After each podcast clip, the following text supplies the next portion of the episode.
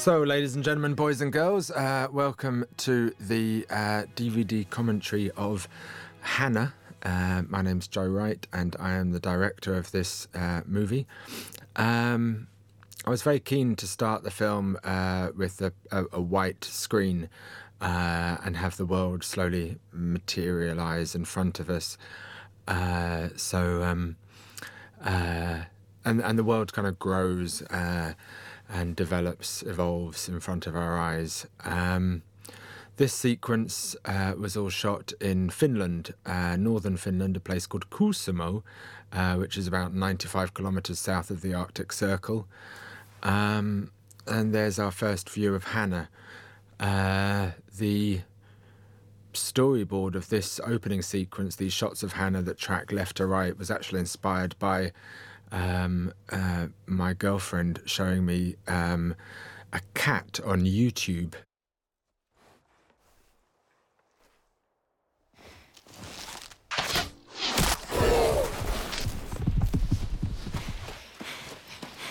That's a CGI arrow, obviously. Um, no animals were harmed during the shooting of this movie.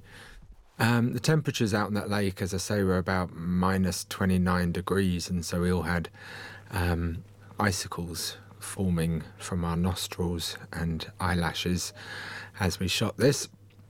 Uh, that's a frozen lake in the summer. That's a beautiful lake for fishing and uh, boating. Um, and uh, so, yeah, we were um, standing on water there. Um, again, a bit more CGI on the arrow there. And this opening shot of Hanna pointing the gun at the camera was um, something I kind of was the first image I came up with, really, and that cut to the red title um, uh, was. Um, I liked the idea of this kind of white world and then this bright red title appearing.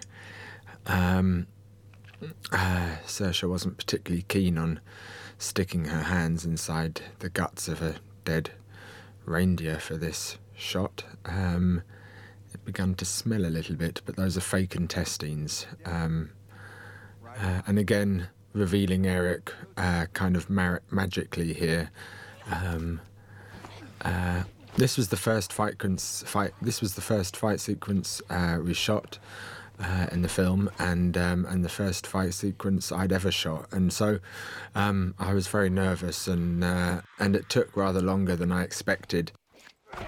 Um, in a way, the fight sequences in the movie can be seen as a kind of notebook of my education. Um, I started by shooting uh, quite kind of traditional fight sequences, almost lots of um, quite a lot of cuts, not as cut as many as some films, but but quite a lot of cuts, and uh, and then I slowly sort of gained confidence in the fight sequence stuff and and uh, developed uh, my shooting style. Um, it's always a matter of learning on the job, really. Don't know why I love that image so much, but that's one of my favourite images of the movie. Um, so this is uh, up the top of a hill. Um, there'd been windy storms just uh, prior to our shooting, and so a lot of the snow had fallen off the trees, uh, which I was very disappointed by. Um, but uh, I guess if you didn't know what they looked like before, then you wouldn't know um, uh, that they were disappointing to me. Um, this uh, this is actually not Finland. Uh, we shot this sequence, uh, built the hut uh, in Bavaria in uh, Germany, um, uh, where it wasn't quite minus 29 degrees. Um, a, a, large proportion of the film was, was shot uh, in Germany, um, and we were based there for about six months. Um, even when you're sleeping. So the, the, the cabin is uh, designed with a reference to sort of Scandinavian uh, cabins and Ukrainian cabins, and uh, we we certainly wanted it to have a, a kind of fairy tale shape, uh, given that the film is a fairy tale, really, um, uh, but also wanted it to feel very much um, a, a, living place, a, a place that is, you know, working and inhabited and uh, and not too pristine. Um, so it was actually built uh, for real, uh, without the use of any nails. Um, it was all made from uh, locally sourced reclaimed wood and then um, uh, constructed using wooden pegs and um, uh, an amazing work of art, really, that cabin. I loved it there. And it kind of moved as you walked around it. It kind of. Um, don't know where I discovered the fact that the great blue whale has seven gallons of testicle, but um, uh, I've always um, uh, been full of admiration for the whale, uh, not not just because of its um, testicular uh, uh, weight, but um, but uh, for its communication skills also. Music plays a big part in this film, and and um, music plays a big part in my life. Um, and I was interested in the idea of a character who had never heard music and had no conception of what music might be like, um, and uh, and how she might have a sense that she was missing something by not having experienced music. Um, so in a way, the the the the, the, the film uh, charts the development of music in a way. Um, uh, I guess we'll we'll get a, a bit more of that later. Um, what to say about this? The uh, the fairy tale book um, uh, was um, uh, a book designed by one of our art department, um, and uh, and I think they did a wonderful job with the illustrations. I like the Grimm's fairy tales. Um, uh, if anyone hasn't listening hasn't read them, uh, there's a kind of uh, a very dark atmosphere to them. They're not like the Disney fairy tales. Um, it's kind of ironic that, that a fairy tale ending is is a happy ending, whereas actually um, real fairy tale endings um, often end quite um, uh, in quite a dark place. Um, that's a lovely actress called Vicky Krieps, um, who uh, was actually pregnant when we shot this, uh, which was a nice serendipitous thing. Um,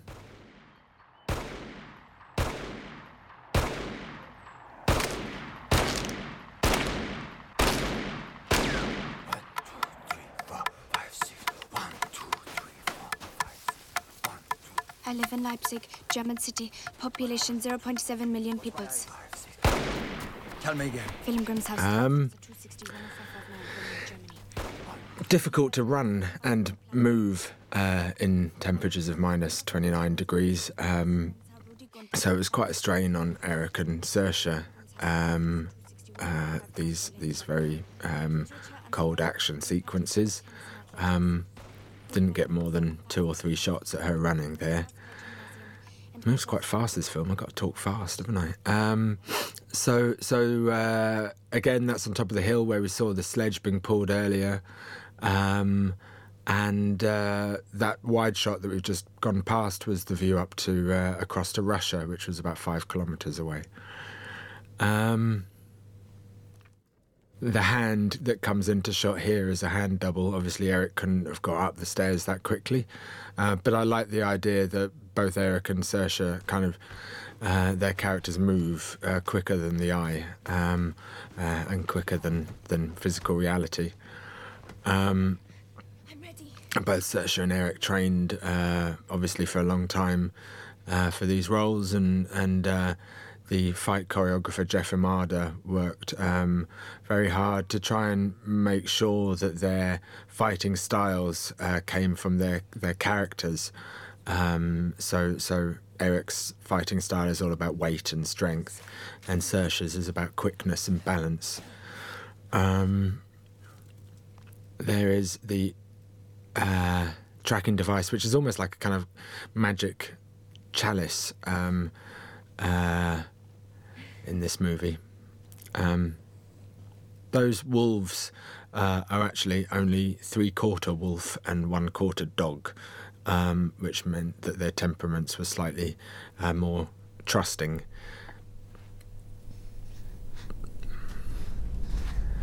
Uh, the aeroplane, uh, as I'm sure you have guessed, wasn't really there. Um, that's a CGI aeroplane, and um, uh, did you see it? Did you hear it? It's like thunder. I think there's quite probably quite a somber mood to this opening section and um, and so I, I, was trying to find moments of lightness for Saoirse, Um, but uh, um, I guess it starts out as a drama, turns into an action, becomes a comedy, and then goes back into an action or something like that. The film. I worry sometimes that it's kind of uh, perhaps uneven in tone, um, but I'll leave that to you to decide. Or she is. You understand? One of my favourite scenes for Eric. This um, Eric Bana, the actor, is a is a um, a very conscientious parent, and and uh, and so much of this film is really about parenting, and about being a, um, you know a, a, child as well, about being a child to a parent, and and uh, and all the notes I gave Eric um, uh, in relation to these more dramatic scenes were about um, being a parent and and and and, and coming down to quite simple, um, elemental. Um, emotions that we can all uh, identify with. Um, that of letting your children go at a certain point, and and for Hanna, uh, Saoirse, for the, the the idea that that desire, need um, uh, for teenagers to go and explore the world and and um, uh, move out from the shadow of your parents. Um, so that's kind of the the, the, the emotional uh, story here just uh, transplanted to a kind of um, more extraordinary and perhaps exotic uh, location and, and situation.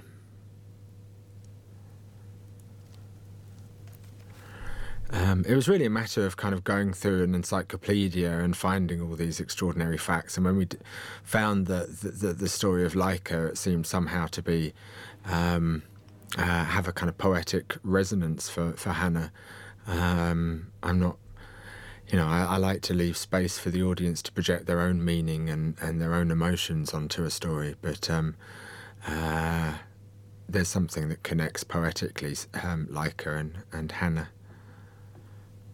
Another of my favourite scenes, and and um, I like very much Eric's performance and Saoirse's performance in this scene, um, and his kind of attempt to be the strong parent. I think there comes a point in our lives when when uh, the child has to look after the parent, and um, and I feel like Hanna's trying to look after her father here by by not hurting his feelings, but at the same time needing to do what she has to do for herself and for her own life, and he's trying to be brave.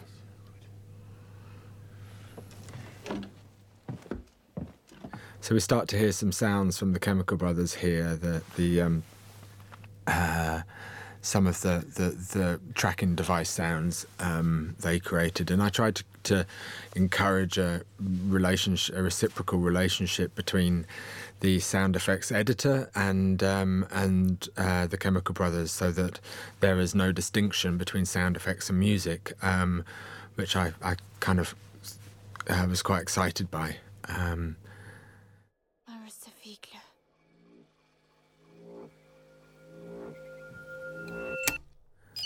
Um, and now we uh, cut to Marissa Wiegler's house in America. I like the the woodland uh, wallpaper there, um, uh, reminiscent of the woodland, but a kind of fake version of the woodlands. Um, I, I, like the artificiality of Marissa's environment, and and the whole teeth thing uh, was a, a, a, kind of little gag, a little joke about Americans' obsession with their teeth. Um, uh, I happen to be English and have very bad teeth, so I'm slightly resentful of Americans' perfect teeth. It smells good. When will it be ready? I like the fact that that the scene is about the things they don't say rather than the things they do say, and the meaning of the scene is really uh, contained in their body language rather than in, in the dialogue. Um, there's a couple of kippers hanging in the fireplace there, and uh, there's an English phrase done up like a kipper, which means to be um, uh, um, hoodwinked, really. And um, and so uh, I like the idea that they, Hanna and Erica, done up like a couple of kippers.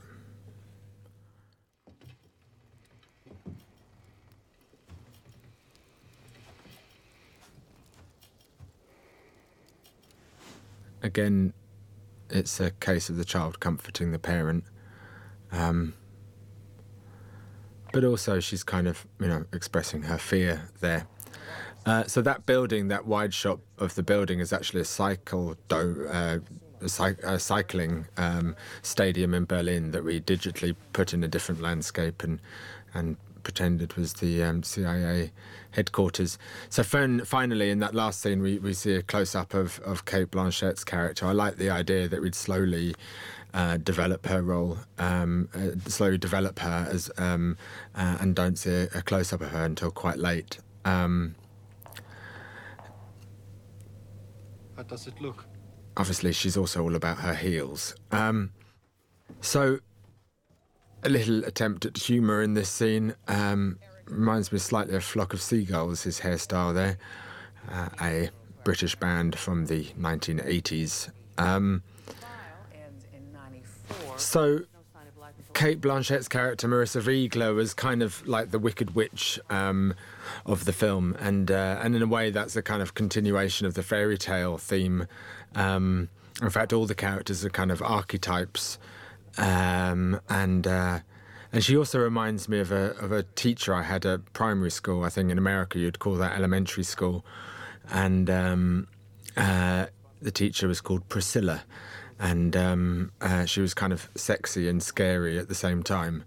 Um, I remember the girls uh, in my class at story time used to sit at the front of the class and kind of stroke her stockinged legs, um, which uh, even at that age struck me as being quite strange.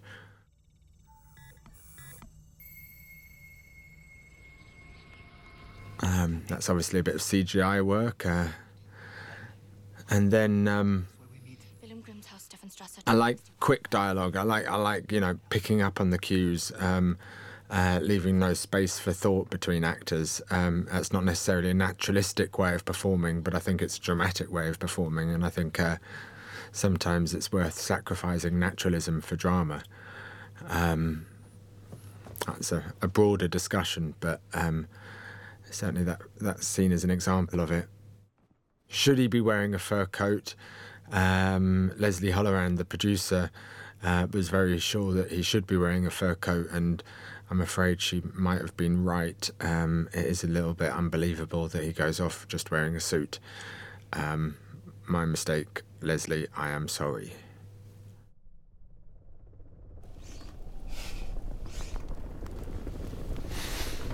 And so um, the arrival of special ops and the arrival of um, techno music, I guess. Um, but here the music is still quite unformed. The sounds haven't been the, the sounds haven't been organised into kind of harmony or anything. It's um, it's quite abstract, and uh, but I certainly wanted a sense of the the 21st century kind of bombarding this safe little world that we've we've been in to this point.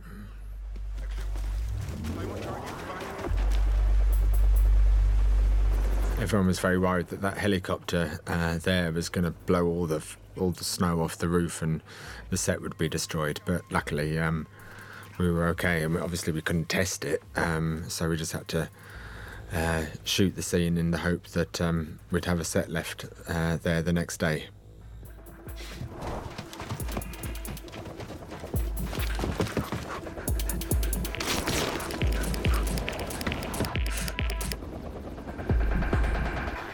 I get to a point um, uh, with my films, kind of, you know, when they're finished and I'm looking back on it, and uh, um, all I'm really seeing are the faults uh, rather than the things I, I really like about it. Um, so if I'm slightly down on the film during this commentary, uh, that'll be why. Um, uh, I'm not very good at saying, um, you know, I'm not going to say, look at that shot, isn't it beautiful? Uh, I'm more likely to talk about you know the things I didn't get right. Erik Heller escaped.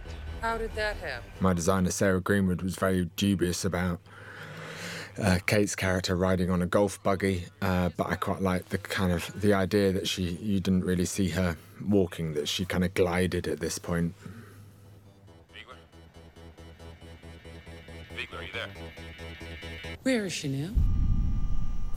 So this is a set um, that we built in uh, a small studio in Berlin. Uh, that's a great Irish actor called Jamie Beamish, um, and uh, it was really during the casting uh, process that, um, that I suddenly had the idea that he should he should say these lines directly into camera, and, and Jamie did that, and um, and I thought it was it was great. So cast Jamie and had him talking directly into camera. The set was the kind of there's a kind of circular motif um, that goes throughout the film, and uh, and um, and I'll point out the circles if you like uh, as we go along. Um, we had eight video cameras. Um, uh, all linked up for the shooting of this scene, and, and uh, different members of the crew operated uh, different cameras. They were all fed through to a kind of master bank of monitors, and um, uh, it was quite exciting. It's the first time I've ever shot anything on video either. Um, it's the first time I've ever shot anything on video as well. So um, so uh, that was a an experience, um, and uh, yeah, it's an amalgamation. that the the location uh, that we see Cate in uh, was a was as I say a location, not a set build, um, uh, and in uh, a Berlin conference centre. So it's kind of lots of different uh, places all brought into into one um, sequence. John, take a look at this kid's blood sample. Is that right? Is it? Can't be right. Got a sample of her hair. Again, this is another little set that we built um, that we'd use again for the Escape from Camp G sequence that's coming up later.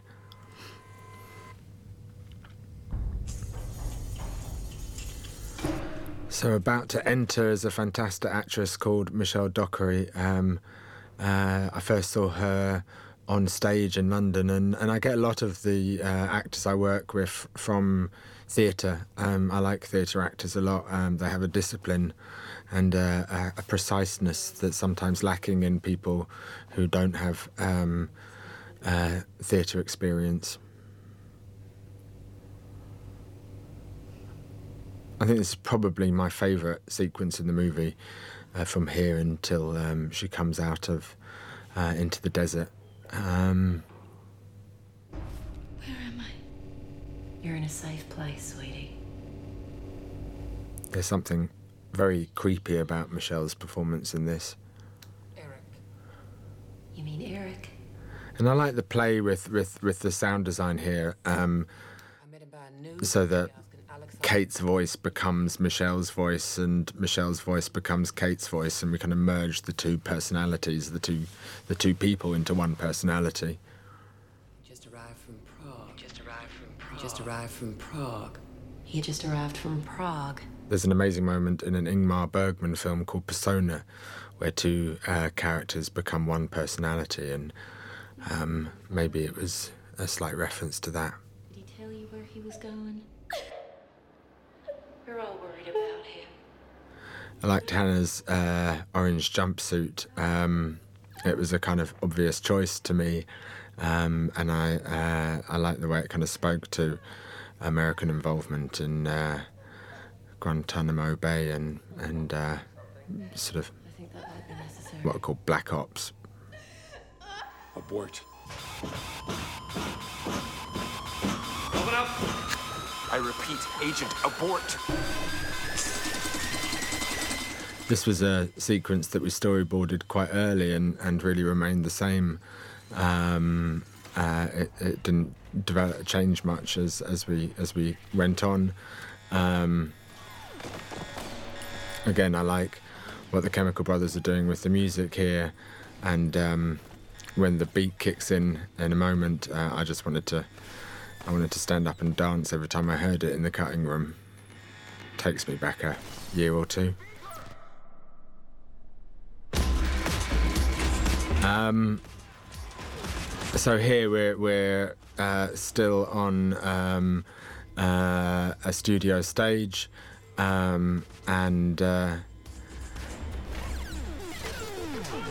and it was kind of designed to suit the the location that we're about to go into now. So that door coming down there is a CGI door, and now we're on a loca- uh, on a location. Um, uh, these wind tunnels that we found um, in Berlin had been built to test um, aircraft uh, pre the First World War. Um, and uh, so she jumps through here, and now um, she uh, is on a studio set.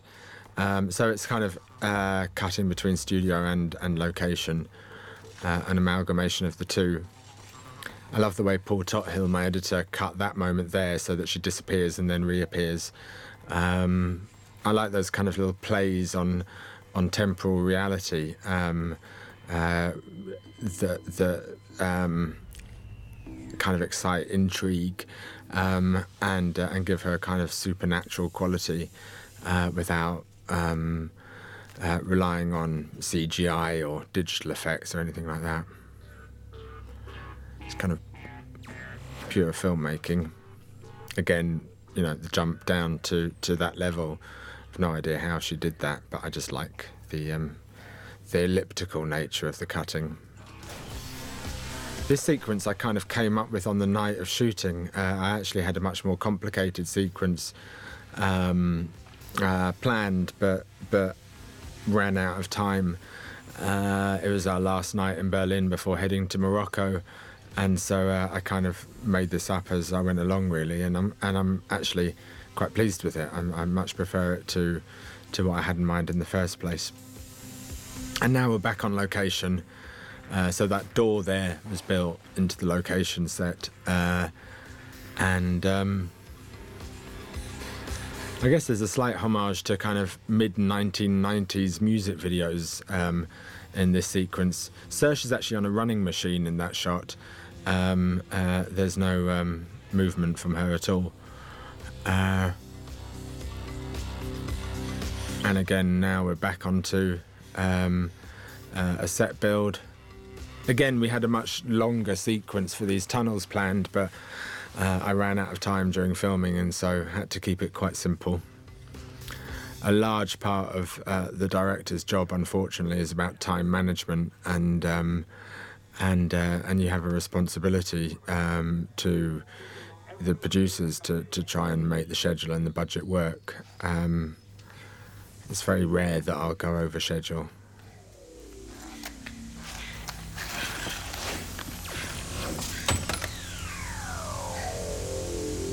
Um, so yeah, this is all still on a little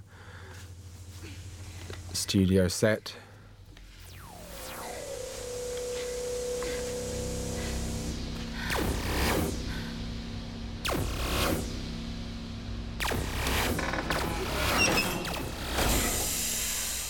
And um, round about now, we cut to um, the desert in Morocco. Um, obviously, that's completely um, unreal and totally fantastical. Um, and I kind of like that about this movie that it's, you know, um, I wasn't trying to kind of be plausible, I guess is the word. Um, I like the implausibility of a lot of what we were doing. Um, and again, another uh, of those elliptical cuts coming up uh, that are totally implausible, um, but uh, I think quite fun. So that we're there and then she's gone. Um, that create a kind of atmosphere of, of um, uh, something a bit magical about her without resorting to digital effects and um, computer work. Uh, obviously, Saoirse was not clinging to the bottom of a truck there. That's a composite shot, so the background was put on afterwards. Uh, though that is a stunt woman's foot on the ground there. And um, it was about 140 degrees when we were shooting this sequence uh, in the desert. And so, um, as you can imagine, the, the contrast um, in uh, shooting environments between Finland and, and the desert was uh, pretty shocking. Uh, I much prefer the cold uh, to the um, to the burning heat.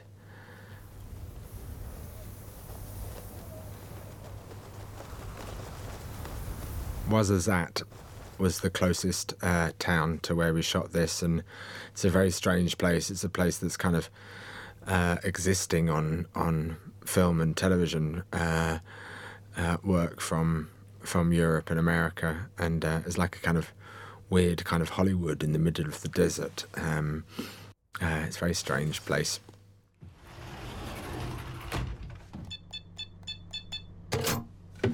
I like the fact that Marissa keeps her secrets behind her shoes. Um, I know some women like that.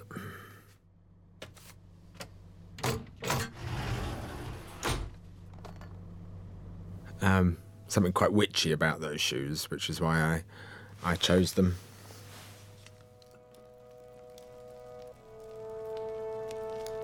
Uh, another great track from the Chemical Brothers reminds me a little bit of a song um, uh, by a 60s psychedelic band called Soft Machine.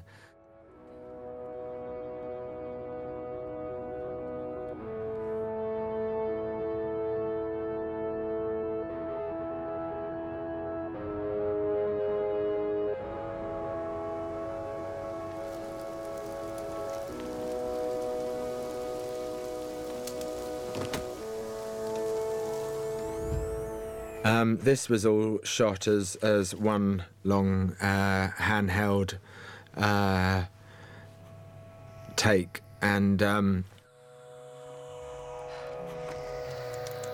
the car there is real, but it stops, um, and the wheels of the car going past there are CGI wheels, and then the car that you see crashed up against the tree in a moment. Um, was already there at the beginning of the shot, and we never see the car that we started on uh, just stopped um, off to our right. Um, I love the use of silence uh, in soundtracks, um, and uh, and so I like the way it kind of goes sort of so so quiet in the moment of the car crash. Um, it kind of takes me inside of Marissa's head, and um, uh, silence and noise, um, kind of like, you know, light and dark. Um, one wants to use the entire um, dynamic range um, in, uh, in in filmmaking.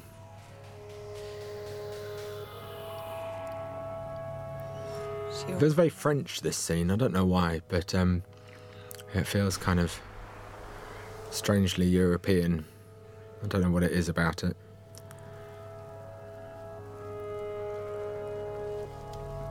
I like the idea as well that the the the um, the kind of action of that scene is contrasted by quite a um, uh, a sad piece of music, really, um, a melancholic piece of music. And the music going over the cut to, to Hanna there connects the two. Um, music's very good at connecting people in thought. Um,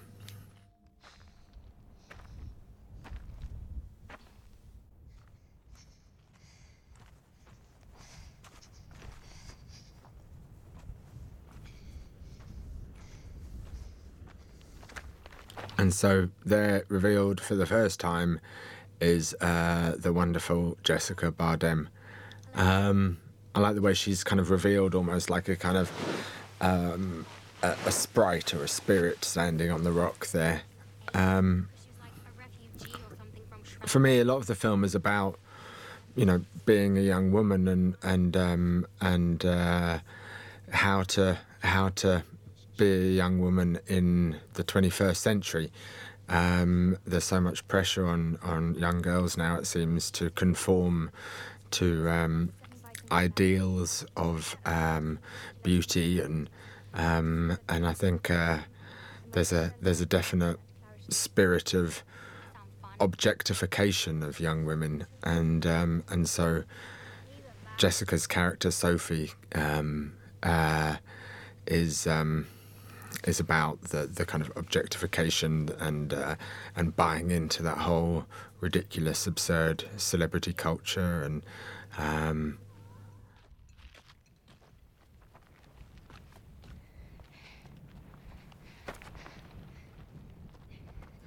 kind of Paul Greengrass that taught us you could make action movies with a social and moral conscience, and uh, and that's certainly something I wanted to try and achieve with with this film. Most action films seem to be kind of testosterone driven, right wing, misogynistic, uh, and bigoted, and uh, and so obviously it felt important to, to try and counter that point of view. Focus all operations on Helen.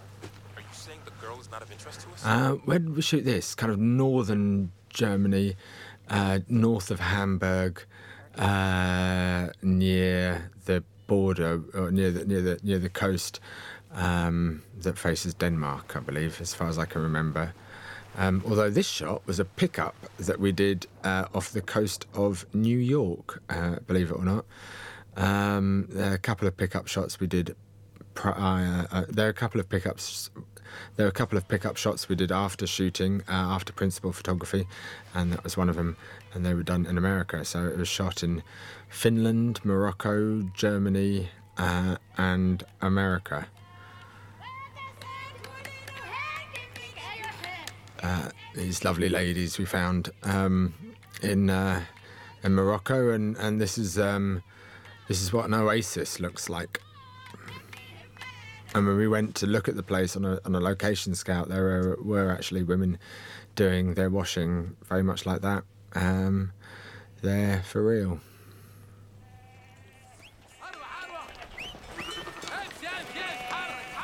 Again, this is uh, in the desert near Ouarzazate, um, and was originally conceived as another single take Steadicam shot, um, and uh, and uh, in the end, in the cutting room, it just felt like it, it took too long, and I was being indulgent, um, so I, I cut into it. But all the the segments of this sequence are from the same take, in fact.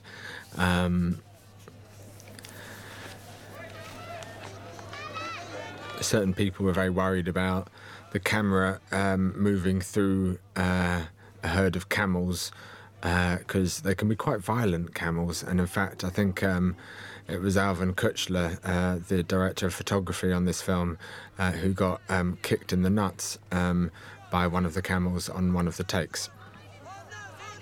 I think he might have been saved by his mobile phone actually, which he was carrying in his pocket at the time.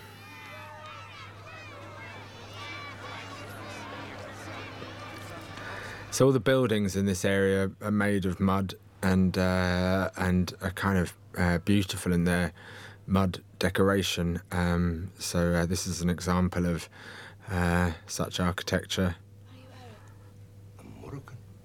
There's a lovely actor called uh, Mohamed Majd, um, uh, Moroccan actor, and, and it was a it was a great opportunity on this film to work with um, actors from different uh, countries, different nationalities.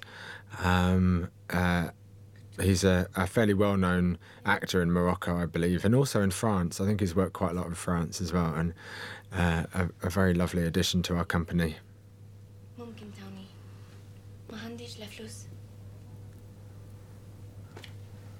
So impressed by Saoirse's Arabic there. Um, she uh, she learnt it, you know, uh, phonetically and um, and didn't seem to get it wrong once during shooting. Shukran. This scene was one of the kind of um, scenes that really unlocked the film for me uh, when when we were developing the screenplay.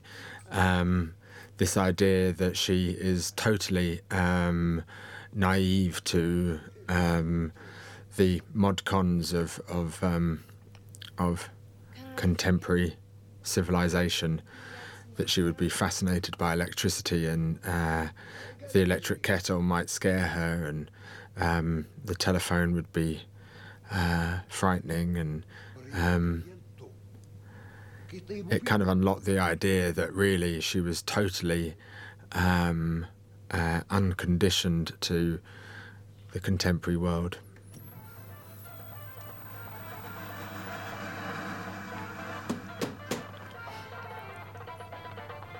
I hope the the film works on lots of uh, different levels, and um, and and so Hanna's growing awareness of the world and and uh, uh, kind of journey through um, civilization uh, is working alongside the more kind of um, uh, more obvious, perhaps, action um, story as well.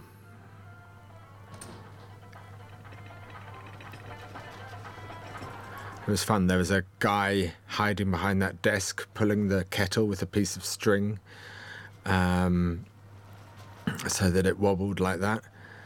And then there was a another guy um, operating the um, the ceiling fans that we uh, see there.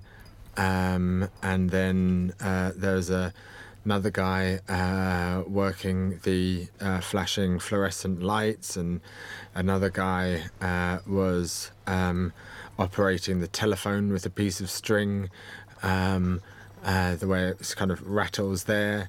And so um, uh, the whole set was kind of uh, wired like a big kind of um, like a character, like a puppet. Um, and it was it was fun to shoot that one.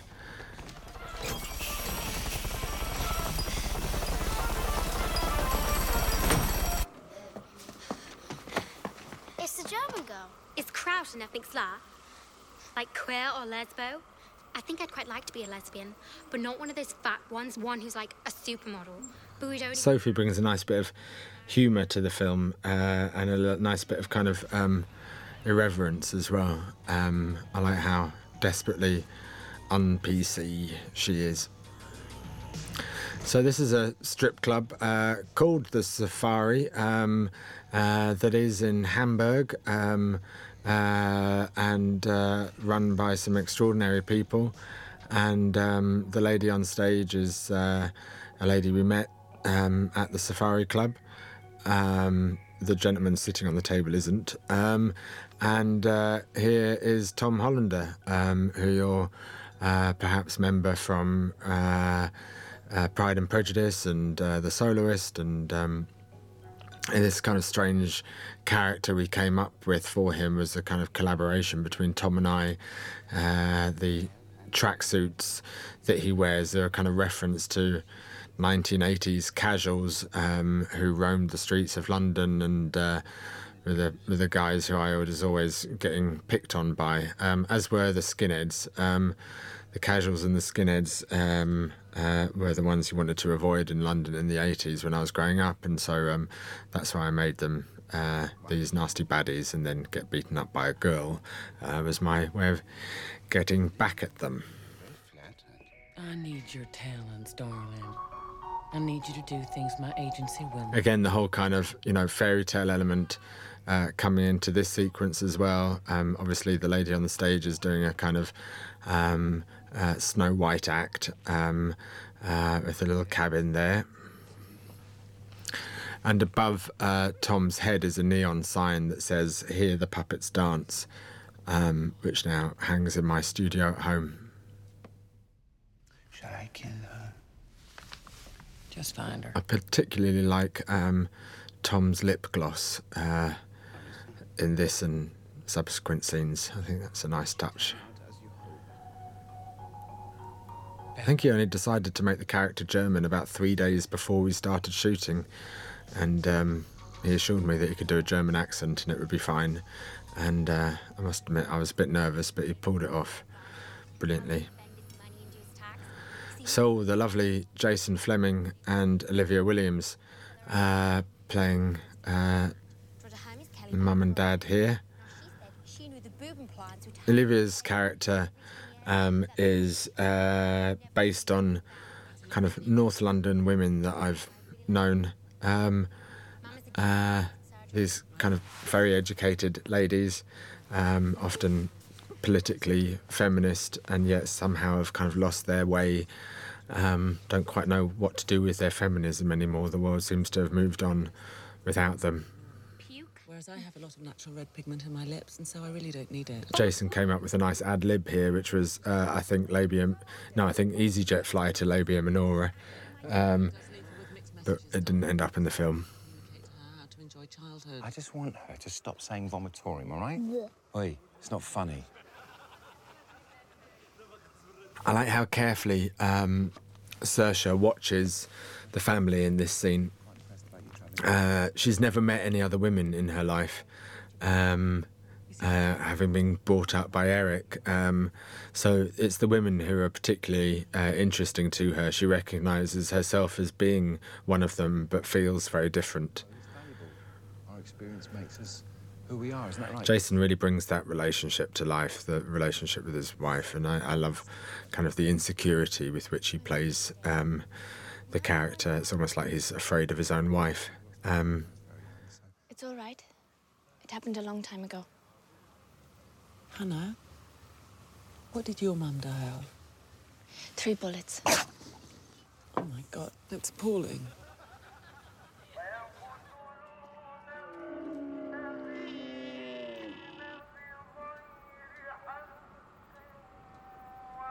Combination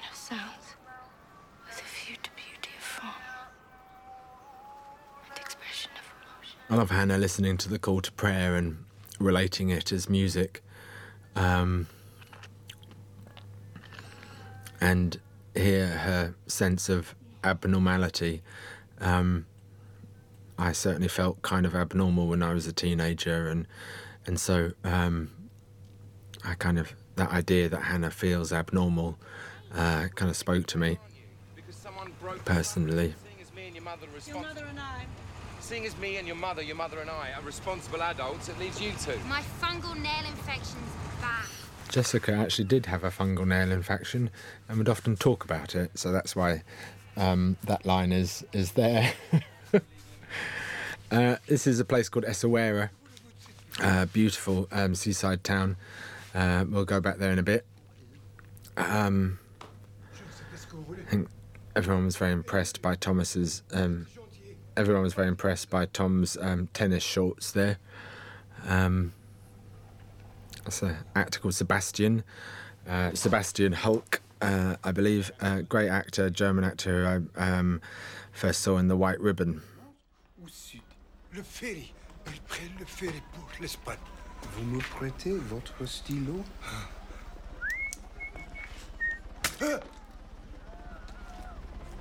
That was Tom's idea to stab him in the neck with a pen. Um, I claim no responsibility uh, for that one. There you go. There's another circle motif coming out there.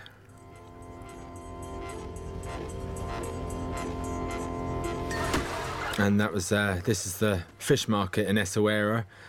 Um, it's a real fish market, and as you can see, the locals were kind of bemused and slightly perturbed uh, by Tom's rather tight tennis shorts.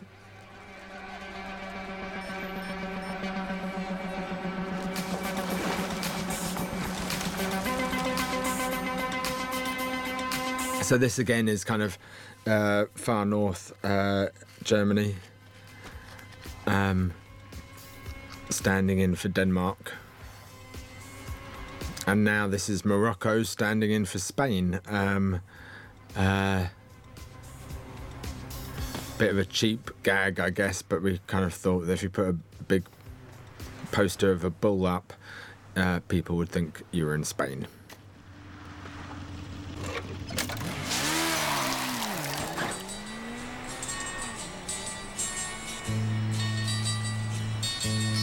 Uh, I have a practically lifelong uh, love of David Bowie, and um, uh, this song always seems to me to be about family and um, a song that a parent might sing to uh, to their child, and so um, uh, yeah, given the film's about parenting to a certain extent, um, it seemed appropriate for this scene.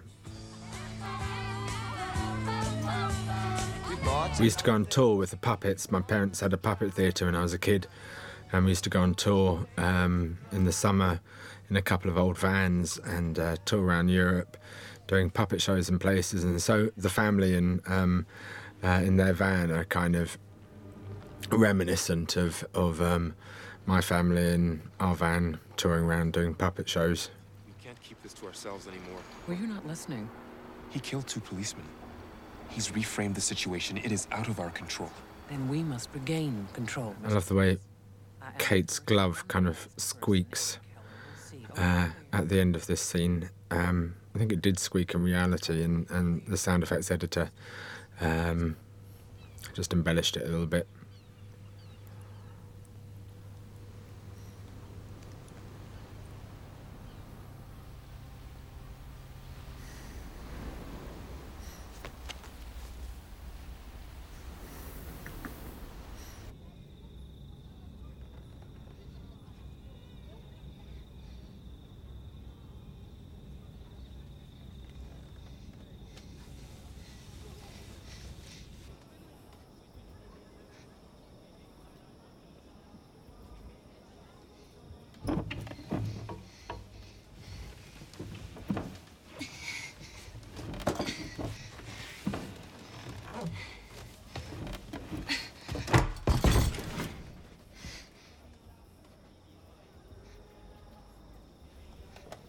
Um, so again, this is uh, shot in Morocco, but supposed to be Spain.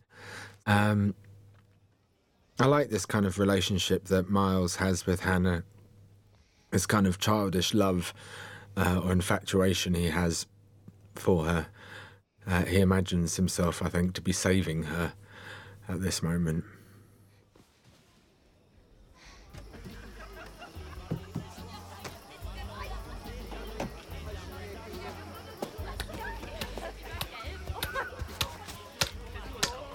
Couple of nice reggae tracks in the back of this scene, compiled by my best friend Adam Smith.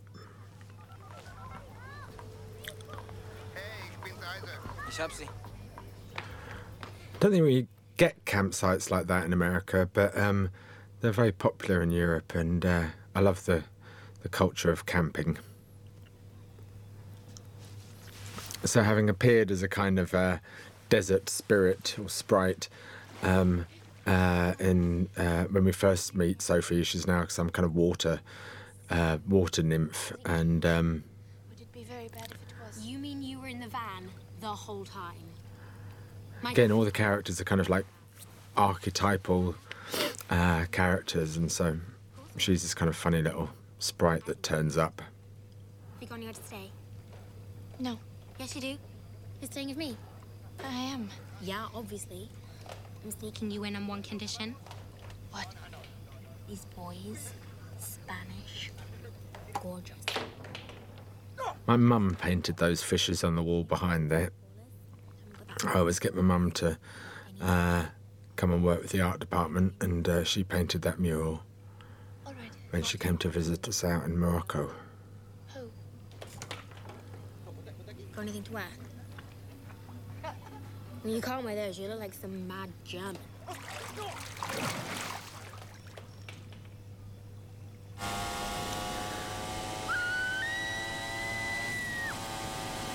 you scared? Of what? I remember when I was a kid, 16, and, and going on holiday uh, to the Greek islands and, and renting a Honda Civic bike and riding around without a helmet on. And um, uh, you didn't have to then, it wasn't uh, illegal to ride without a helmet. And uh, kind of reminds me of that, that, um, that scene there. And this um, group of gypsies. Uh, um, friends of my wife who's a musician, and um, uh, they live in Seville, um, in the very south of Spain, and um, uh, they're all the real McCoy, and they came over to Morocco for this scene. This is the very last night of shooting, and a really lovely, lovely way to end the shoot um, with a.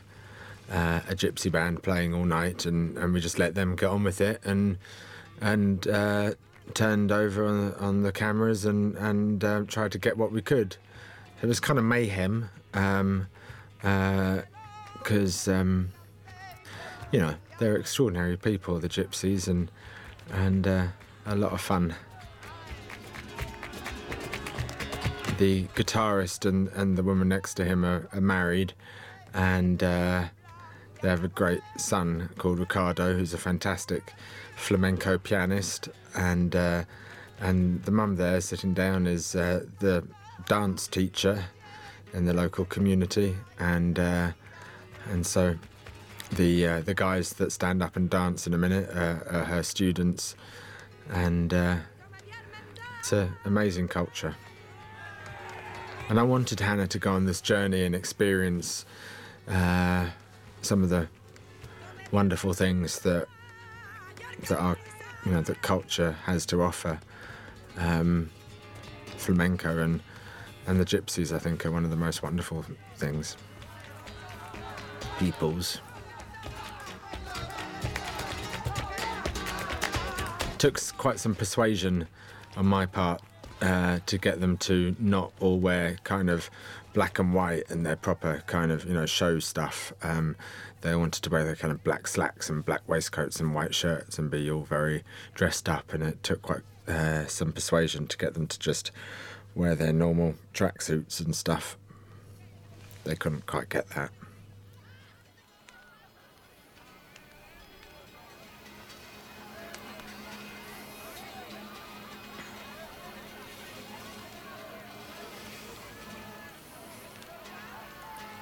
Hanna's only ever really kind of read about boys and love and stuff from the fairy tale book and from the uh, encyclopedia. She's looked up um, the definition of uh, she's looked up the definition of kissing in the encyclopedia, and uh, so knows exactly how many muscles it takes to form a pout to kiss, but doesn't quite understand what it all means.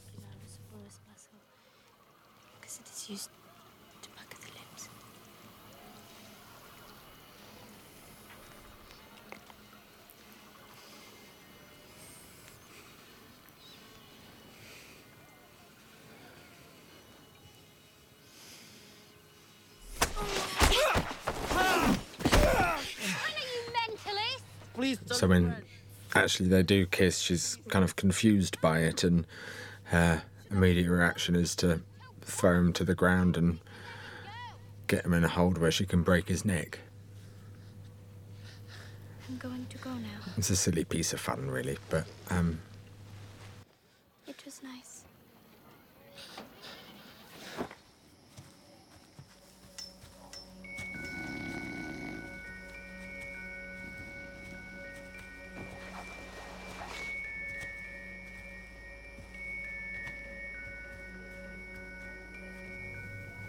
enough to give me nightmares. This scene, especially the way, especially the way Tom delivers the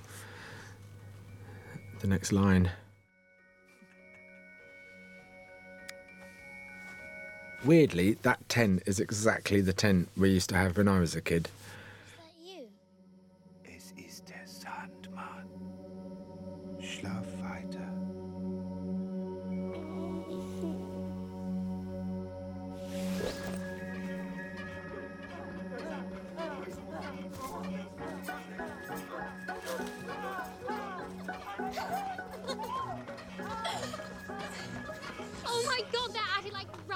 I like the idea that um, the family, you know, the parents, uh, Jason and Olivia's characters are kind of bickering and arguing and then making up and having sex and kind of all the things that parents do. Uh, they're not kind of idealized or kind of, um, uh, you know, glossed. There was some discussion whether this tape should be in English or German, and uh, uh, to be honest, it should probably be in German. Uh, but I thought it would be a rather long thing to subtitle, and and uh, I wanted the audience to hear and understand what she was saying. So um, that's what we did. Wie sind Sie in meine Wohnung gekommen, Frau Wiegler? Ich suche Erik.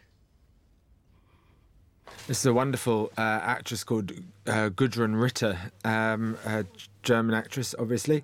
Um, and she worked in uh, former East Germany um, and so had quite a different kind of background uh, and was uh, fascinating for that reason. Um, uh, actors under the communist regime uh, were all paid a, a, a paid a, a flat uh, salary and um, and worked in the theatre, and uh, there was no star system, uh, and um, really interesting uh, woman to talk to. Passiert and now we really begin to get into the the meat of um, of Marissa's character, uh, her kind of bitterness and and uh, and own hurt. Really, she's beginning to unravel.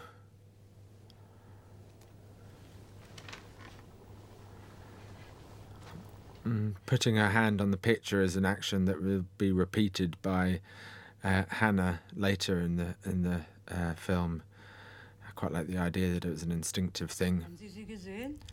Originally, I had a um, gunshot hole coming out of the front of Gudrun's head, uh, just about there, but um, unfortunately, uh, that was deemed to mm, be possibly a little bit too much for the um, uh, M- uh, PG 13 rating, and so um, we left it without the gunshot wound.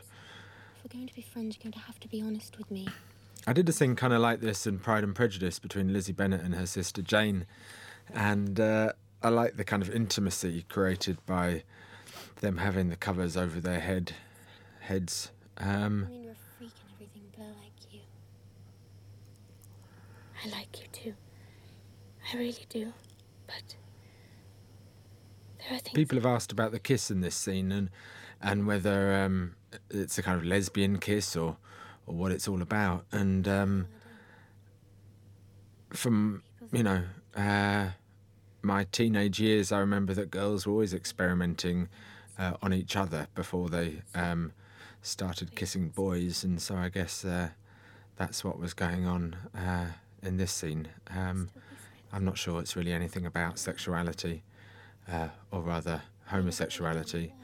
Uh, it's more just about kind of an expression of affection and and uh, and also Hanna hasn't been brought up in kind of um, gender uh, sexual politics. Um, uh, to her, a kiss is an expression of uh, love and not necessarily uh, sex. What are you going to do? I'm going to Berlin. I have to meet my father at the house of Wilhelm Grimm. Sing Grimm's fairy tales. That's right. If you say so. And both of them did really well with the playing of this scene. The kind of uh, nervous footsteps towards friendship and trust and uh, To remember me. It's a friendship bracelet. friendship being quite difficult to navigate sometimes, especially when you're that age. Actually, no, that's not true. It's still difficult to navigate.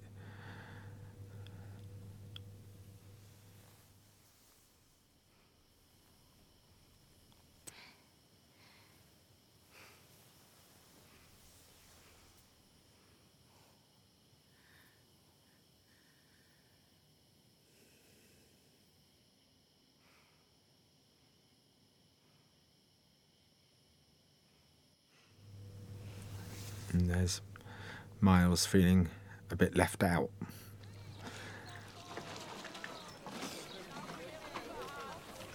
Where's Hanna?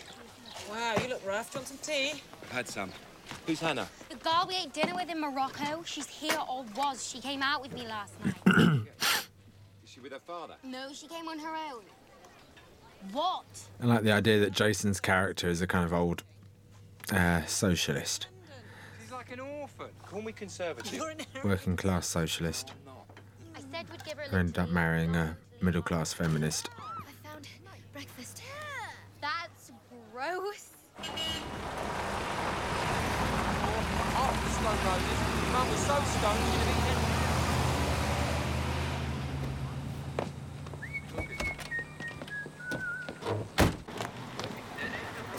So, uh, this uh, is a, a single take Steadicam uh, shot. Uh, and I kind of love doing these. Um, uh, for those of you who saw Atonement, uh, you'll uh, perhaps remember the the Steadicam shot on the beach, and but both of of, of uh, these the, the the the Atonement Beach Steadicam shot and also this one uh, were really uh, done out of necessity as well, um, as kind of um, wanting to just play with with you know and, and push our push ourselves, push the crew.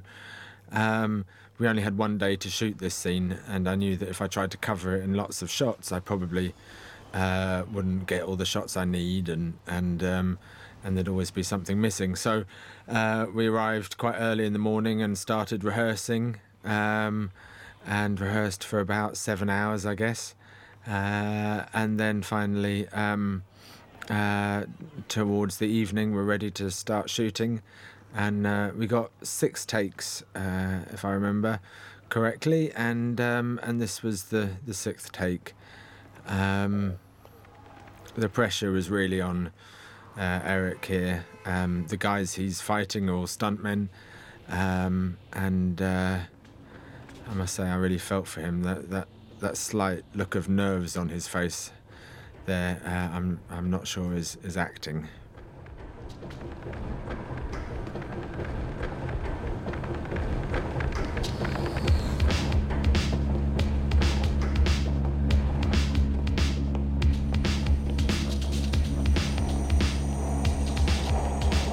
The Steadicam operator, uh, camera operator, is uh, a guy called Pete Robertson uh, who uh, did the beach uh, Steadicam shot in Atonement as well, and um, uh, an amazing operator who seems to be able to dance with the camera really. The fight was designed, uh, the choreography was designed uh, to uh, specifically work with a camera that's moving around them. So the camera had to be in very specific places uh, on its journey uh, to get the right uh, action at the right moment.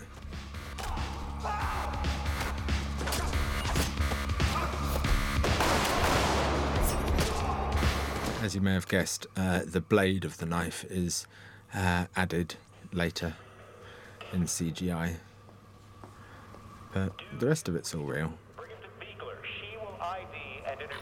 Is that what she said? Orders confirmed with her two minutes ago. Martha. Damn it. Coming up is one of my favourite pieces of music uh, from the film. I love the way the Chemical Brothers are able to do these uh, um, extremely muscular uh, rhythm pieces and then these kind of quite ethereal, uh, atmospheric tunes as well. Um, kind of makes me, reminds me of freedom. This scene, really, that was the brief. In the countryside. The city stifles me. You notice that there are two suns in this scene, um, by which I mean the sun is behind um, Hanna there, and also behind um, Olivia uh, in the reverse shot there. Um, so uh, the truck's going one way first and then the other way um, for those shots, and then you cut it together and they both got nice backlight. And uh, I don't think the audience really noticed the direction of the sunlight.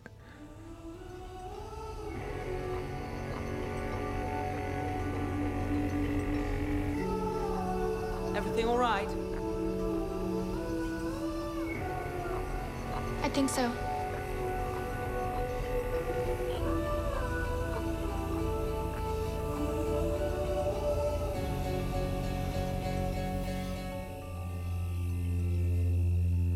So the uh, the the hygiene, dental hygiene obsession of Marissa continues, and is taken to extremes. Uh, is taken to the extreme of kind of self-harming, really. Um, an expression of her self-loathing. Um, I think she maybe likes the taste of blood too.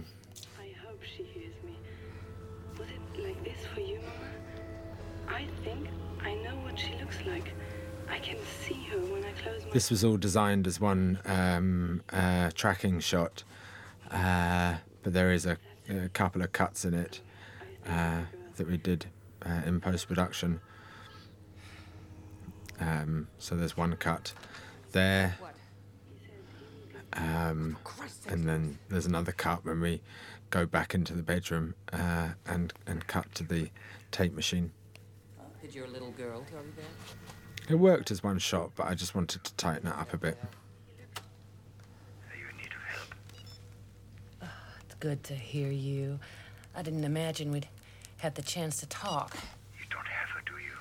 You're not that good. Oh, Eric, you're such a flirt. This was a real hotel room, and uh, the fact that we got away with firing guns in there and smashing it up like we did was kind of incredible to me.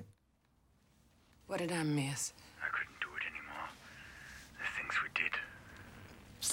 I, I'm sorry with Johanna. So there's actually a special effects guy uh, wearing a green suit, uh, hiding in the far corner of the room uh, while this is going on. Um, and as John uh, MacMillan, the actor there, walks to the door, the guy in the green suit stands up and clips a, a device on him that pulls him back um, as he's shot like that. So that's how uh, that was achieved. Um, and. Uh, um, and then we smashed the hotel room up. Um, I kind of loved Cate doing this scene. Um, uh, the kind of smile on her face, the the enjoyment she has of of, of shooting that gun. Um,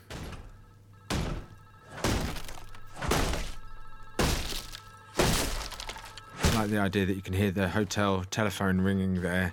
Reception are obviously uh, a bit concerned by the sound of gunshots coming from one of their hotel rooms. Um,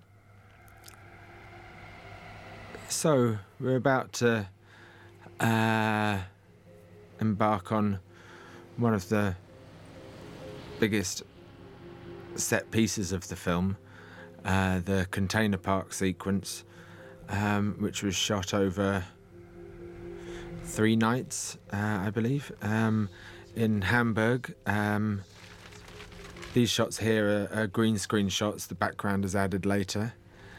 Um, Hamburg's a great city. If you haven't been there, you should uh, try and get to Hamburg one day. It's kind of weird and wonderful place.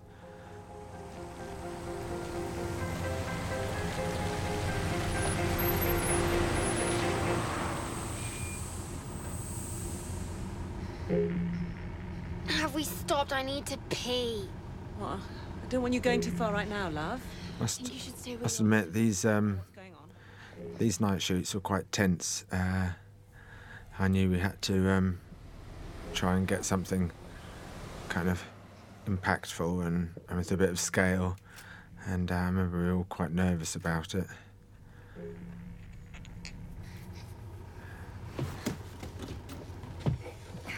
Are we in Leo? No, we're not. Was particularly difficult for Alwin uh, in terms of lighting. Um, big areas to uh, light and uh, without a lot of resources.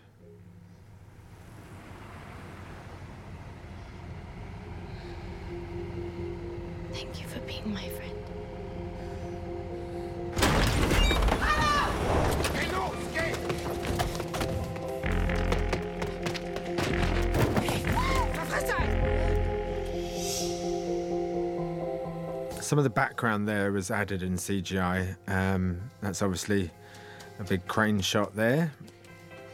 And then the rest of the chase up until the point where um, uh, Hanna climbs on top of the containers uh, towards the end uh, was all shot as one um, handheld uh, shot, but uh, we did cut into it a little bit um, there, for instance.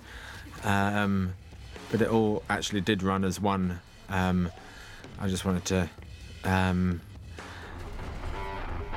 sort of get a little more coverage. So Saoirse's now run off uh, behind camera and, and preparing herself to uh, re-enter the scene. Um, uh, there's a stunt woman standing by up there, and that's the stunt woman jumping over the top. stunt double. But Saoirse's still on the ground, uh, ready to come and fight on.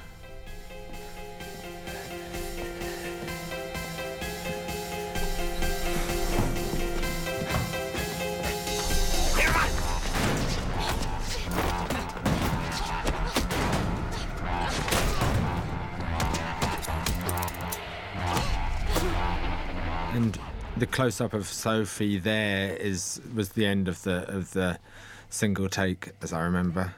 Um, again, the original edit of this scene was uh, even more violent than it is now, uh, but uh, uh, we felt that we wanted to try and achieve a, a PG-13 rating, so we we uh, reduced the the violence a bit.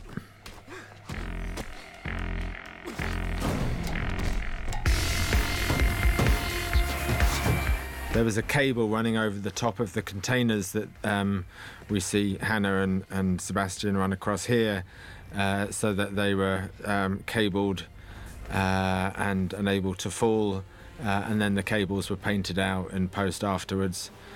Um, but mo- did most of that. She didn't do that big jump, uh, uh, but she did that one. Uh, again, she was cabled off for it, and uh, she was pretty amazingly brave, really.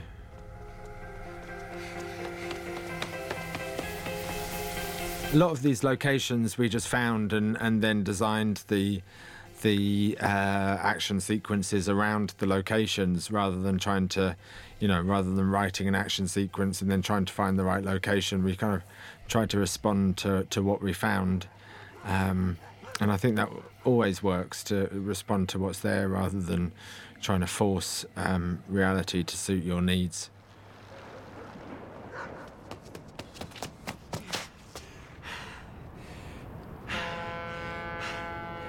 There was a sequence originally scripted where we saw uh, Hanna swimming underwater and grabbing onto the bottom of a barge, and uh, but unfortunately we just couldn't afford it in the end, so um, we had to leave a little bit more to the audience's imagination. Sebastian singing into the light bulb there was a kind of homage to uh, a scene from uh, David Lynch's masterpiece uh, Blue Velvet, and uh, uh, in which Dennis Hopper's character goes and visits a guy called Ben, who sings into a light bulb. Disconnected. You know, I, I like to think that I have a rapport with kids. You know, I get on with them. You know, sir, it's days like these that I really hate my job. Yeah, I'm, I'm sure you do. I like what This is very, very. I like what Katie Spencer and Sarah Greenwood put into these containers. Uh, I like the the lawnmowers in that one, and then these kind of um, Your friend is in a lot. plastic Madonnas uh, in this one. Plastic Madonnas from China. Her friends were Rudy and Gunter. She likes tennis and she has a dog named Trudy. She lied to you. Absolutely. She seemed lost, like she needed taking care of. I've got something to show you. And in Mars's container, there's lots of kind of household furniture. She was shot to death by Hanna's father on a camping trip. Don't you want to see what's inside? I think this might have been Cate's first day, actually. Perhaps her second day.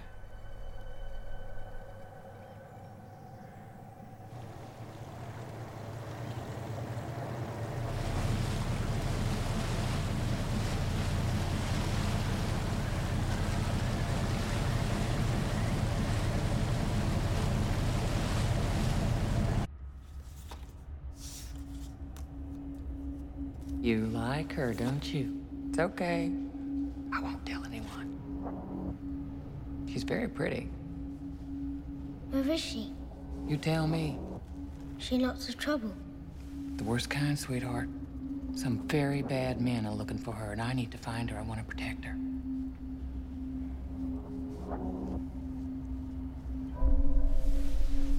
Do you want Hanna to get hurt? Going to Berlin, to Wilhelm Grimm's house, to meet her dad. Love the way Cate kind of flutters her eyelids there. So this is uh, Berlin, uh, Kreuzberg, I believe, and um, it's populated by people we just kind of picked up on the street on the night of filming. Um, so this guy singing opera there uh, was just someone we came across that night, and uh, seemed to have a talent for for uh, opera, which was nice. Uh, and then we found this guy who kind of played uh, the didgeridoo on drain pipes, and um, it was a it was a fun night. This actually.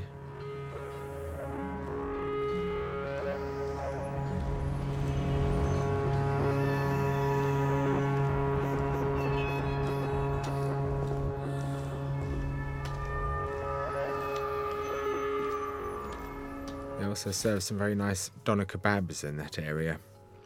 So here we are in Spree Park. Um, amazing location, this, and, and here's an example of uh, responding to, you know, what's around you. Um, it wasn't uh, scripted as being set in an uh, amusement park, an abandoned amusement park, uh, but we happened to find it. Um, I think it was my sister um, uh, who uh, knew of it, and um, and so we we set and designed the whole film around uh, this location that we found. Um, uh, that house was built uh, by us um, uh, into the location. Uh, wonderful actor here called Martin Wuttke, um, uh, very well known stage actor in Germany, um, but he also played um, Adolf Hitler in Quentin Tarantino's Inglourious Basterds. What has Eric told you about me?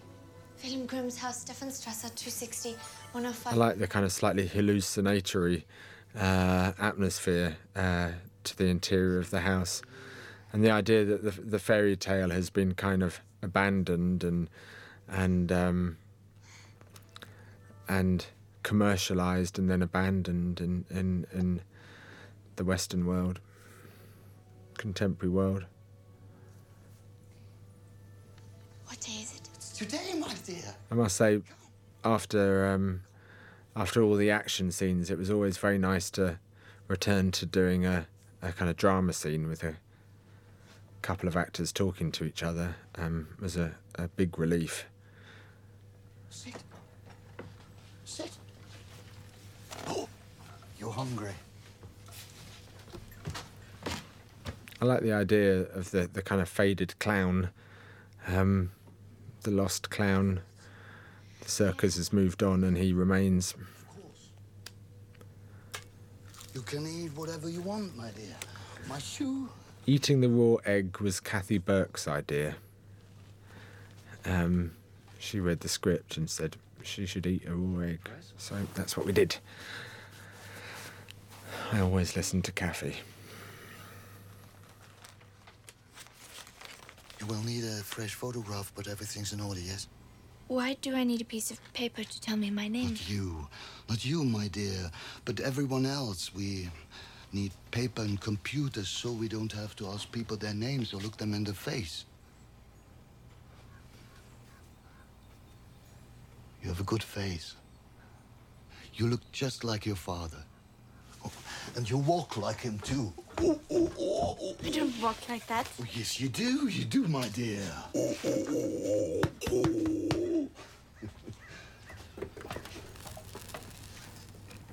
First saw Martin Wuttke um, uh, do a one man show of Dr. Faustus, and uh, in which he played both Faust and uh, Mephistopheles. Um, and he played Mephistopheles wearing uh, a, a- a- blonde bob wig and uh, was totally mental. Wonderful things the world has to offer. No magic. No music.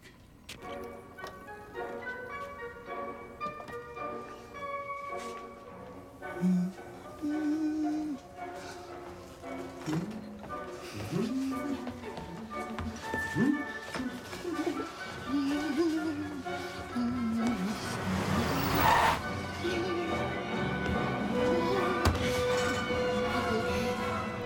love the way the Chemical Brothers took the um, uh, the music here and then kind of twisted it and put it through a synthesizer and and made it something really nasty and and uh, almost painful to listen to. Upstairs with you, my dear. Quickly.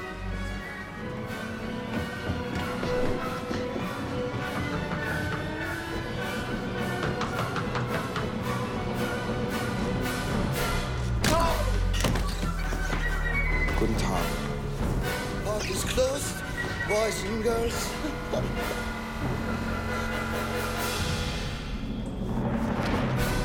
Where's Eric? It's a surprisingly difficult scene to edit. This one, um, we spent a long time uh, trying to get it right. Um, as I said before, my mum uh, always comes and works, uh, does a bit with the art department, and it was uh, my mum who painted this room, um, painted all the trees, and made the wolf uh, dressed as grandmother that is sitting in the bed. Um, that you don't get a proper look at, unfortunately. Um, uh, but um, yeah, there's a wolf in the bed, and Mum made it. He doesn't know much. Well, he's a very good liar. He knew Johanna. Yes, of course. Bits and pieces about the program. What does he know about the girl? He thinks Eric's the father.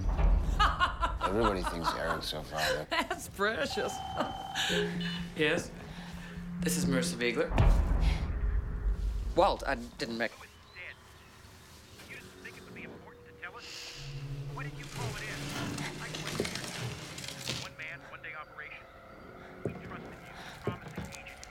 Yes, yes, yes. We all love Lewis. He was shooting through the door, Walt.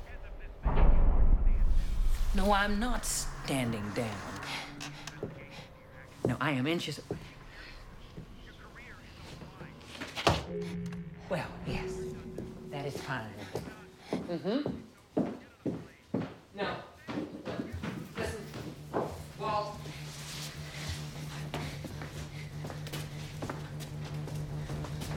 Sorry, I got carried away with watching the scene there. Um, uh, anyway, yeah, I should be talking, shouldn't I? What should I say? Um, so this is um, the same area where we. This is Kreuzberg again, the same area where we did the um, that nighttime scene uh, that we looked at before, and um, a funny little Turkish cafe that we came across and turned into the uh, internet cafe.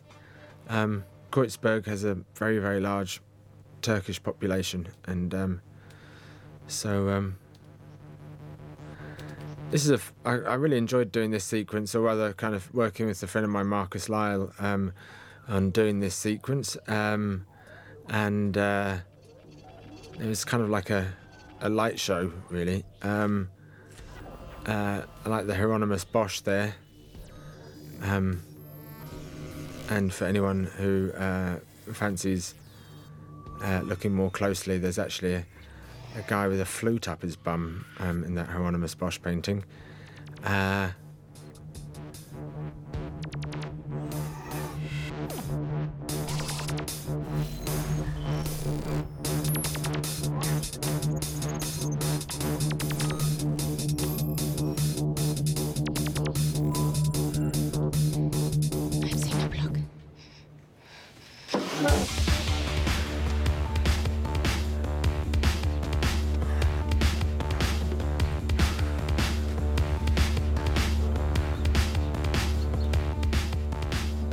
shot of Tom with the bow and arrow. It's like he's some strange, twisted Cupid.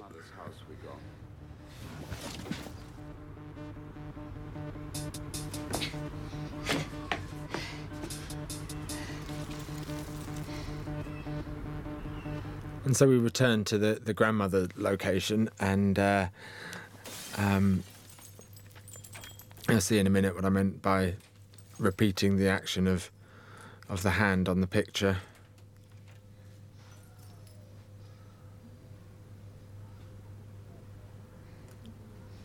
It's almost like a kind of hereditary action, if that makes any sense whatsoever.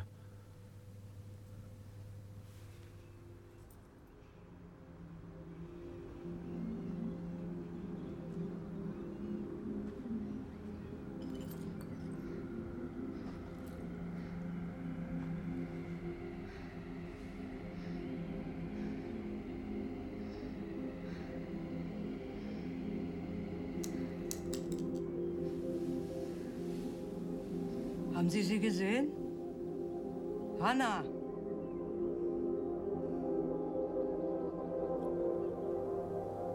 It's quite a cheap gag, really, putting that voice over there, but I kind of.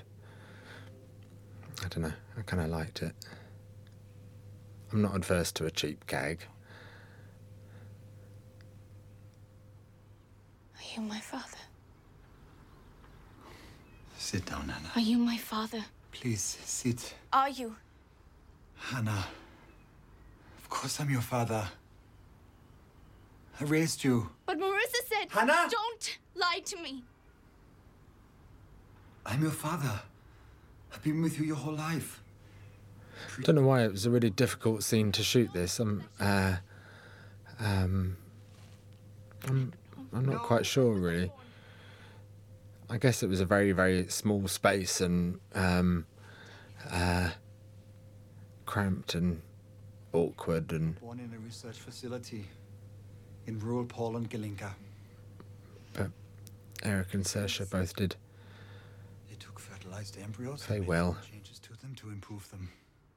To reduce the capacity for fear, for pity, to increase muscle strength, heighten senses So here we get all the, the backstory, which I, I don't really think uh, stands up to too much scrutiny. Um, I guess it's a bit of a MacGuffin, really. Um, a MacGuffin being a, a term that I think Hitchcock developed, which was the kind of um, the thing that drives the plot but doesn't really matter.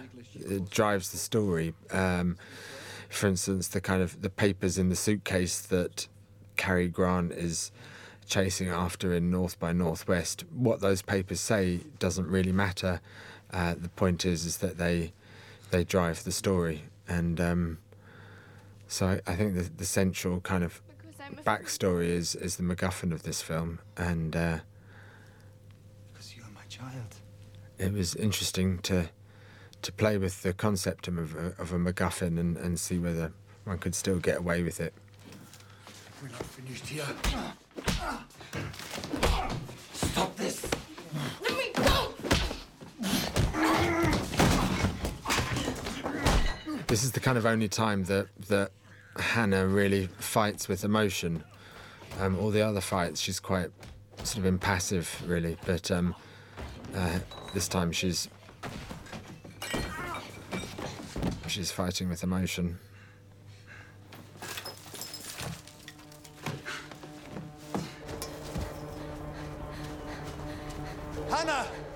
Hanna, please! I tried to prepare you for what your life would be. You didn't prepare me for this. I guess that's the problem: is that parents will always fail their children in one way, and um, and uh, and they never really prepare us for for everything that life will throw at us. I guess that's what that line is about. Los!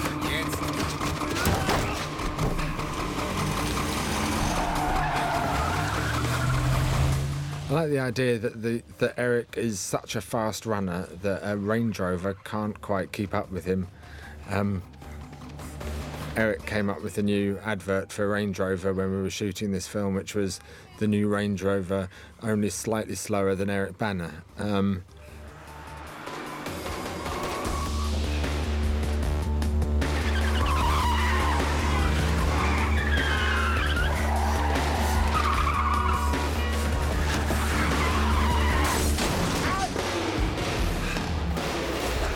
The the um, uh, this next sequence, um, the fight between Eric and and uh, Tom and Sebastian, to be quite um, heartbreaking, really. I didn't really want it to be kind of cool action sequence, but really a, to be about the the sort of stupidity of male brutality. Um, uh, which is why I kind of shot it all in in wide shots. Um,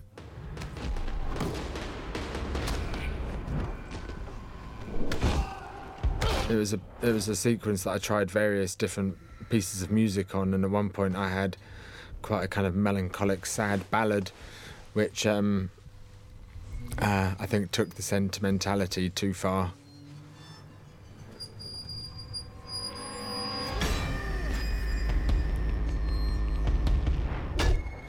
I think this is the first fight scene that that Tom Hollander ever did, and um, uh, he was very excited about it.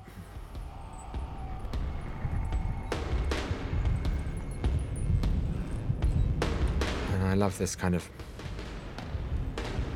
almost Christ-like image of him strung up there between a couple of swings. Always kind of breaks my heart the look on Eric's face in this scene and the simplicity of his response to her question. Why now, Eric? Kids grow up. And the irony of that line being the fact that um, he and the other um, men in this scene have all been acting like kids and don't seem to have grown up at all.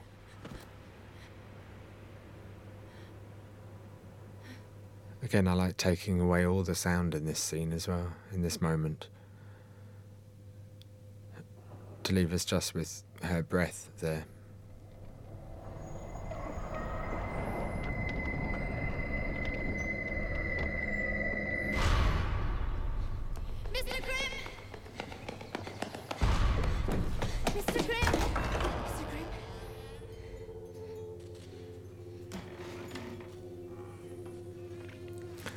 Uh, the idea for Mr. Grimm's death, um, or method of, of death, uh, was something kind of made up on the day, really, I think. But I liked the way it reminded me of Saint Sebastian, uh, shot through with arrows.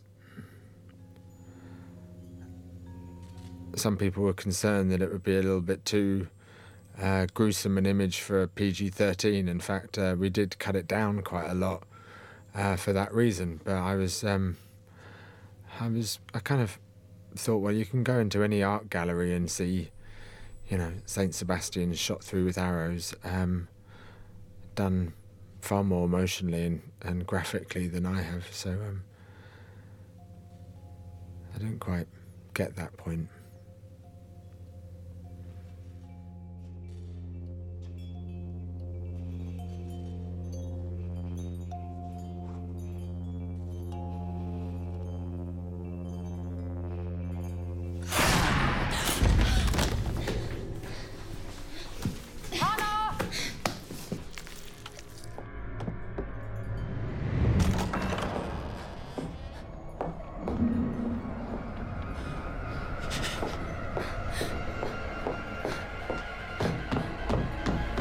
Like the idea with with Cate's character that that Marissa has kind of is so deluded and so nuts by this point that she genuinely believes she can adopt Hanna and and and uh, she can be Hanna's mum. Um, that actually she doesn't want to kill her at all. She wants to take her home and look after her.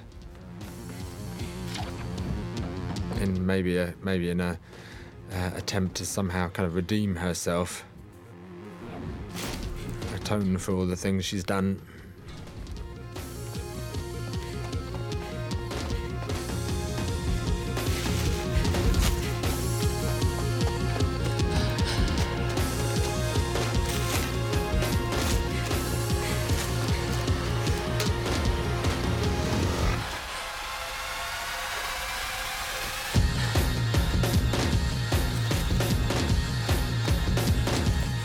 Imagine how excited I was as a director discovering this uh, tunnel here and uh, the train track across the pond Um, with the wolf's mouth at the end of it, and Marissa's there walking out of the wolf's mouth. I think it was one of my very favourite shots of the movie. Don't worry! Don't move any closer. I like the idea that the film kind of existed on some strange kind of unreal plane. Um, it's not supposed to be reality, and it's not supposed to be a kind of all-out fantasy. It's almost like a strange nightmare or dream. Love the way that Let me go. Cate plays this scene. Hanna? Don't walk away from me, young lady!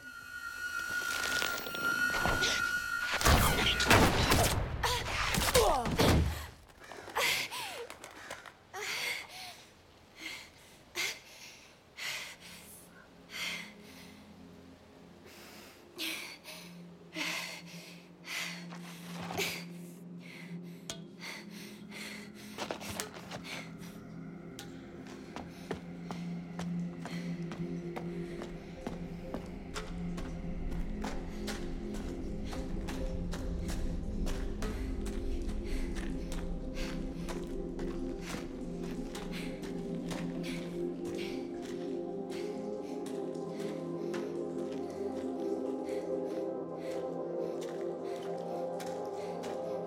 um, the ladder that she's about to climb actually doesn't go anywhere.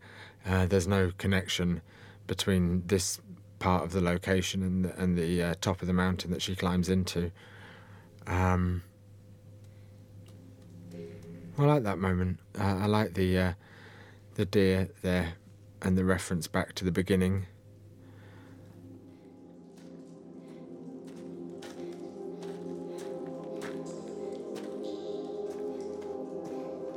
Took us quite a while during script development to to come up with an ending to to accept the fact that that really Hanna did have to kill Marissa.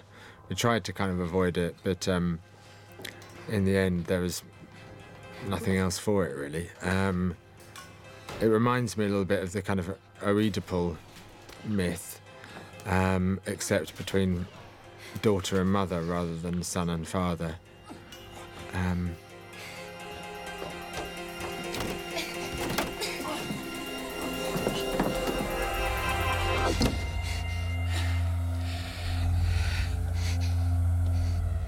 That's another of my favourite shots in the movie, that close up of Cate. I often like close ups the best, really, uh, more than, you know, big, extravagant wide shots or anything. Uh, a close up of the human face is often my, my very favourite shot.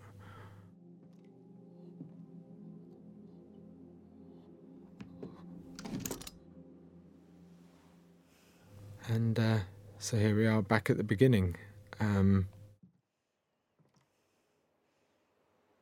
we played with the idea of a of a kind of coda at the end of the film with Hanna returning to the the cabin in in the forest, and uh, but really it seemed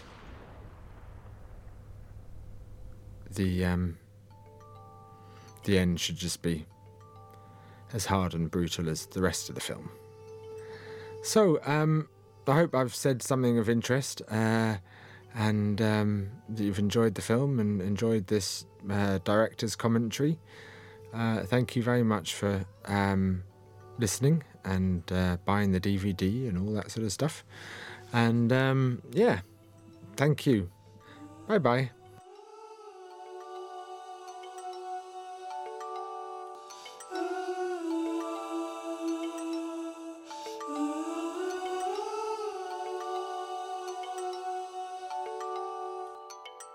Dream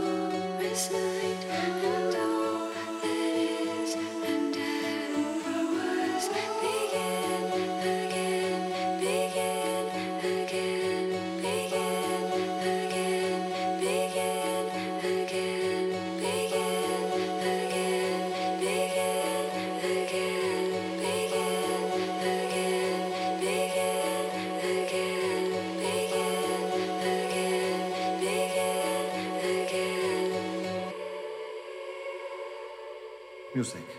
A combination of sounds with a view to beauty of form and expression of emotion.